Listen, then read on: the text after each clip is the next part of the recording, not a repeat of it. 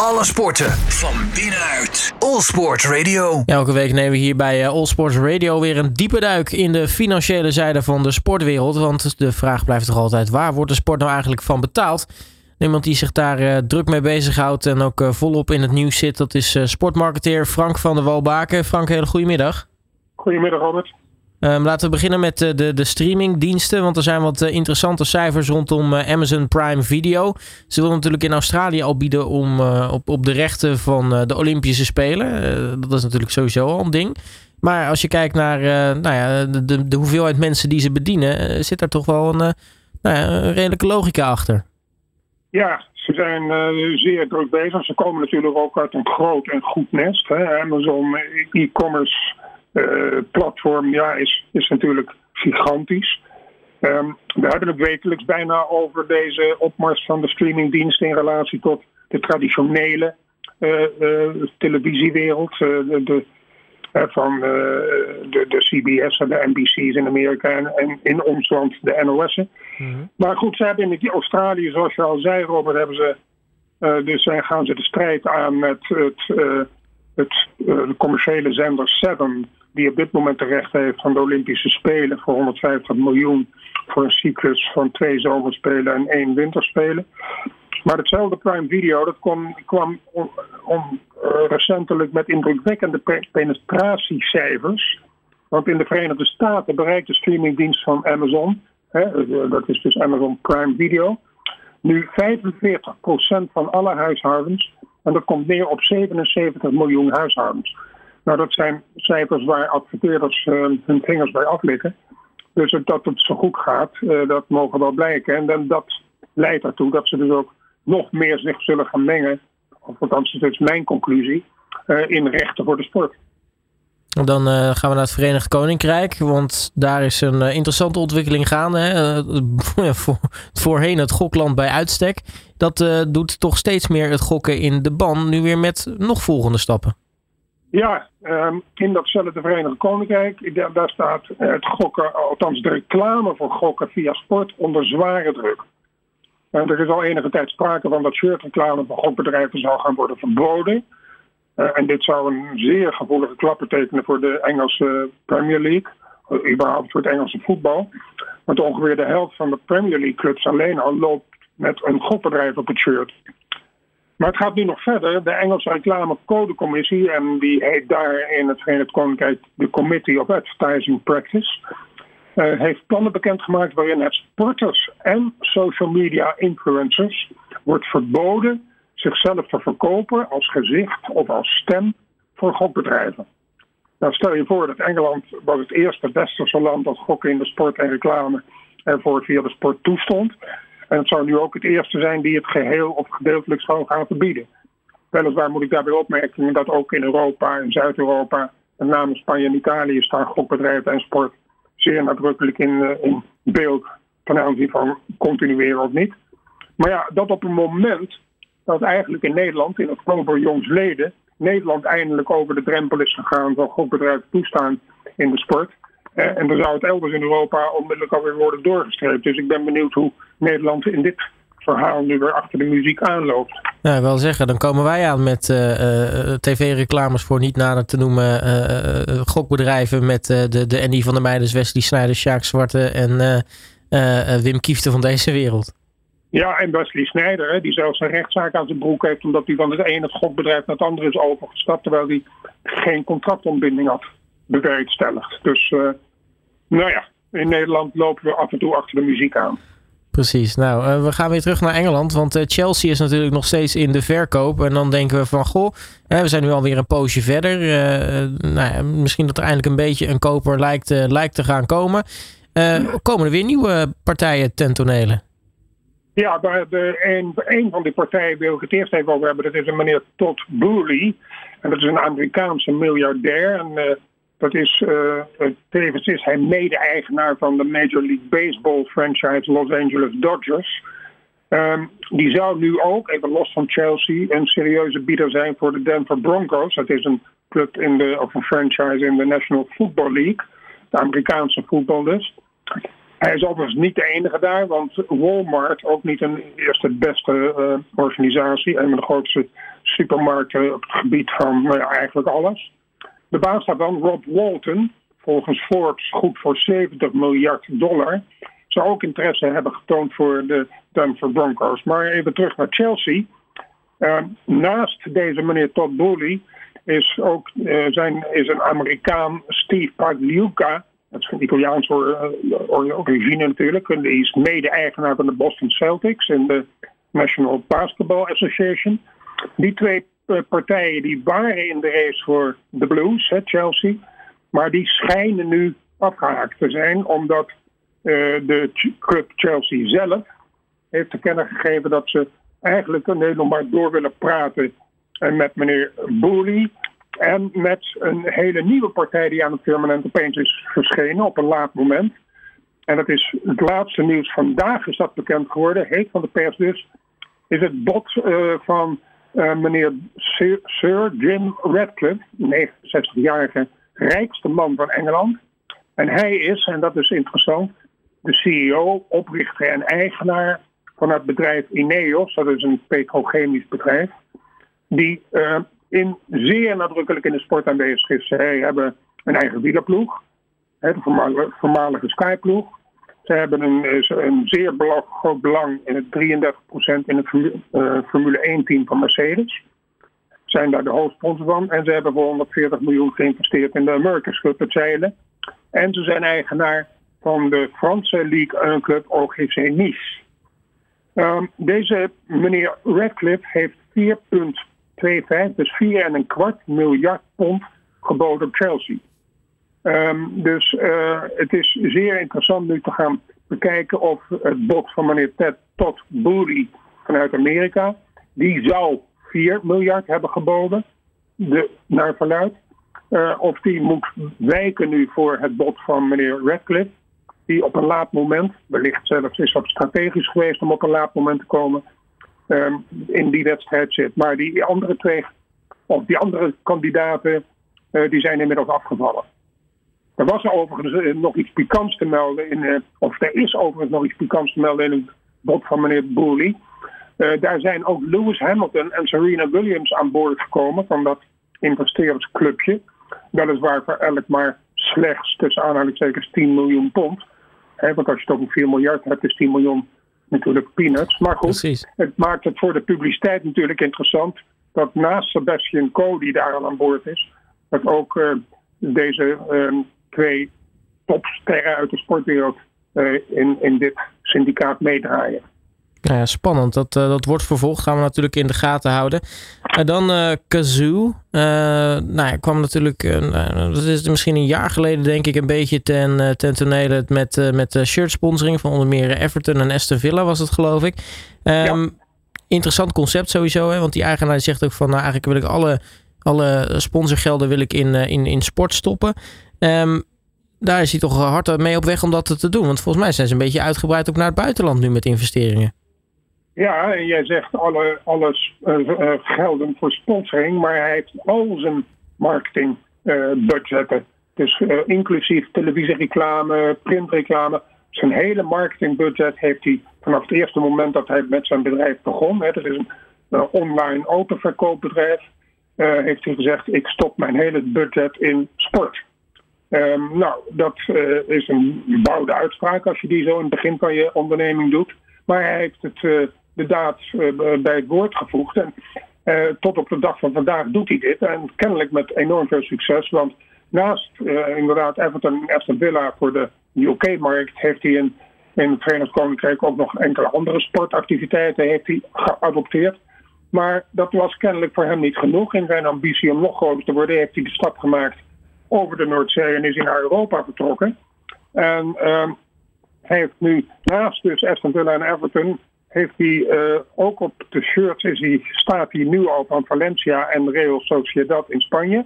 En binnenkort op het mooie shirt van Olympique Marseille en het shirt van Lille in Frankrijk. En daarnaast heeft hij nu ook al besloten dat hij de stap gaat maken vanaf het nieuwe seizoen augustus aanstaande in de Duitse Bundesliga op het shirt van SC Freiburg. Dus meneer Chesterman, zo heet deze oprichter en eigenaar van Cazoo, die heeft echt het voetbal in Europa nu in zijn marketingstrategie verwerkt. En ik ben dus zeer benieuwd wanneer Nederland op die verlanglijst komt. Want dat lijkt mij toch ook wel een interessante markt voor hem. Voor de autoverkoop. Wellicht is hij al lang in contact met een paar Nederlandse clubs. Maar intussen staat Cazoo dus al op 7 topclubs in Europa. Als we het hebben over grote clubs in de wereld, dan is AC Milan er toch absoluut eentje van. Sterker nog, die is nu in de verkoop gegaan, geloof ik, hè? Ja, we hebben ze een tijdje gemist. Ze draaien nu gelukkig weer mee in de top van de Serie A in Italië. Maar we kennen de club natuurlijk vooral uit de tijden van Marco van Basten, Rijkaard en Gullit. Maar ze draaien nu weer mee in de top van de Serie A. En ze zijn vergevorderde gesprekken gaande over de verkoop van de club aan een in Bahrein gevestigde investeringsmaatschappij. En die heet InvestCorp. Het zou gaan om een bedrag van 1 miljard euro. En de gesprekken zijn dusdanig serieus dat zij exclusief zijn. En daar bedoel ik mee dat zolang InvestCorp aan tafel zit met de club om te praten over de verkoop, mag niemand anders een bod uitbrengen. Of mag wel een bod uitbrengen, maar dat mag AC Milan überhaupt niet gebruiken in de onderhandelingen met InvestCorp. Dus ik ben zeer benieuwd.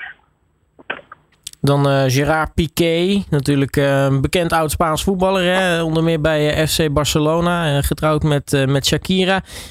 Niet dat dat ertoe doet qua sportieve geschiedenis, maar toch leuk om even bij te noemen natuurlijk.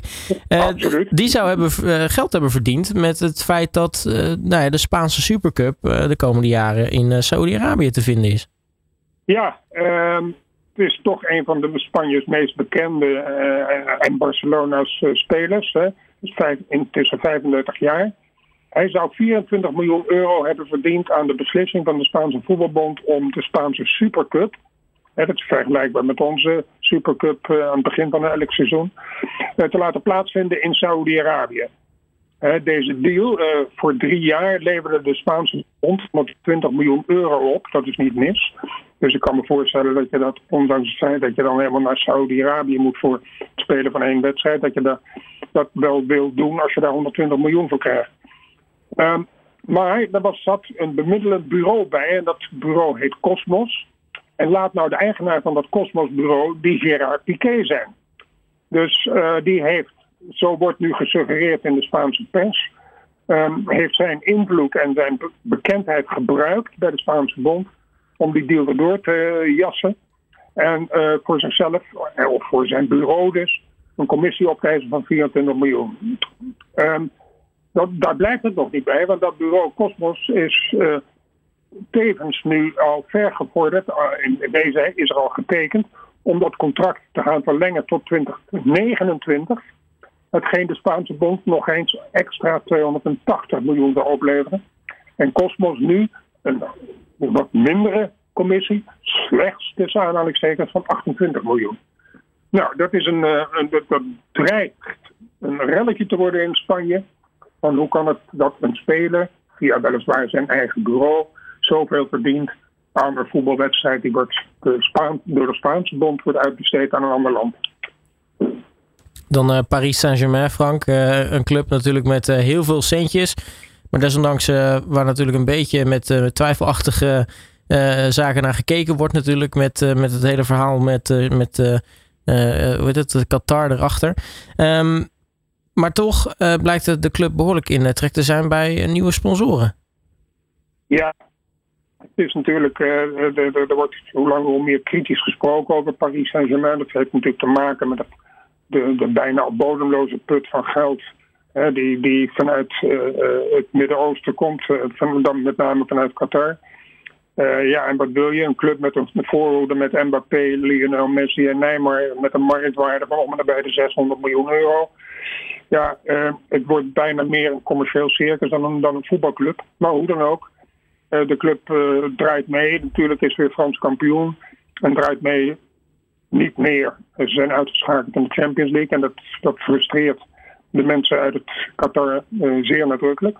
Maar hoe dan ook, de club blijft, ondanks dat poenere imago, toch in trek bij sponsors. Want het e-commerce bedrijf Goat heeft als mouwsponsor getekend voor 3 jaar voor maar liefst 50 miljoen euro. voor een klein logootje op de mouwtjes van de spelers. En dat zijn toch bedragen waar je eigenlijk niet goed van wordt. Maar ja, het marktmechanisme bepaalt het en kennelijk zijn er bedrijven die dat willen betalen. Dan de FIFA, die hebben, nou ja, toch een mooie meevallen. Die hebben een nieuwe sponsor weten te aan te trekken voor het vrouwenvoetbal. Ja, FIFA zit natuurlijk een beetje in de verdomhoek door het aanstaande WK in Qatar. Daar hebben ze voldoende stof over om over na te denken en om zich te verdedigen. Maar goed, intussen hebben ze wel voor het vrouwenvoetbal een nieuwe partner.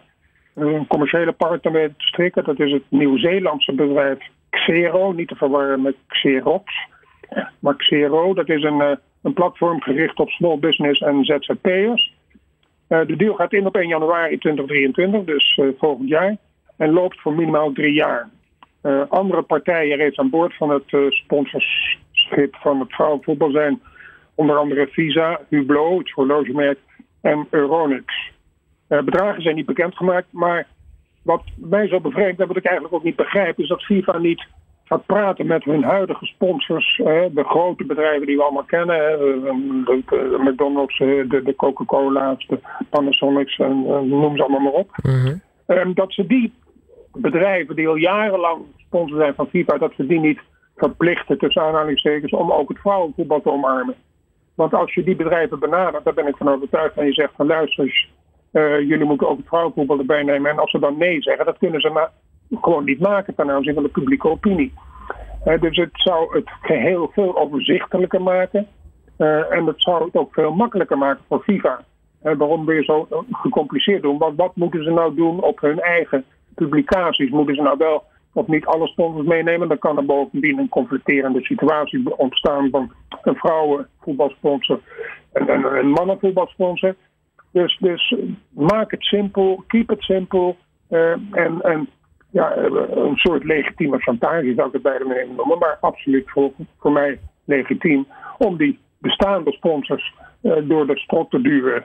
Tussen aanhalingstekens. Dan wordt ook sponsor van vrouwenvoetbal. Dan een spraakmakende transfer natuurlijk van Erik ten Hag naar Manchester United. We gaan natuurlijk Ajax verlaten als trainer. Veel om te doen, ook omdat er vanuit Nederland natuurlijk wordt gezegd van United is toch een beetje een club in verval. Persoonlijk vind ik het meer ook eigenlijk sinds het vertrek van Sir Alex Ferguson misschien toch een soort van trainerskerkhof geworden. Maar toch, jij hebt toch wel wat meer in de cijfertjes gedoken. Is United nou echt een topclub in verval?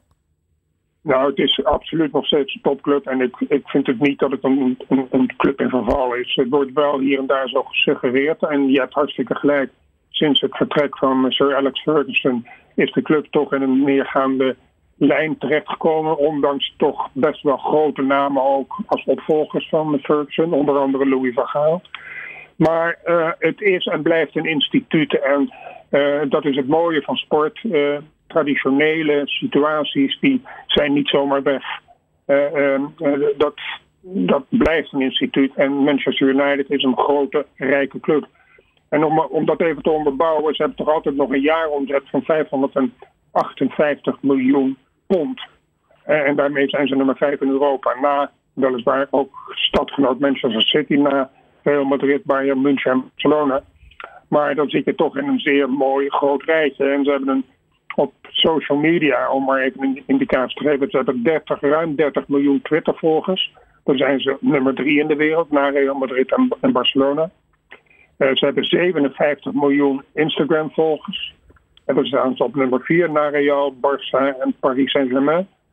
Ze hebben maar liefst 20 landstitels in Engeland. En dan staan ze op nummer 1 voor Liverpool, met 1 keer eronder, 19 en Arsenal 13. En ze hebben aan commerciële inkomsten per jaar toch 262 miljoen pond. En daarmee staan ze overigens op de 6e plaats in Europa. Na Bayern München met 345 miljoen. Paris Saint-Germain, Real Madrid, Manchester City en Barcelona.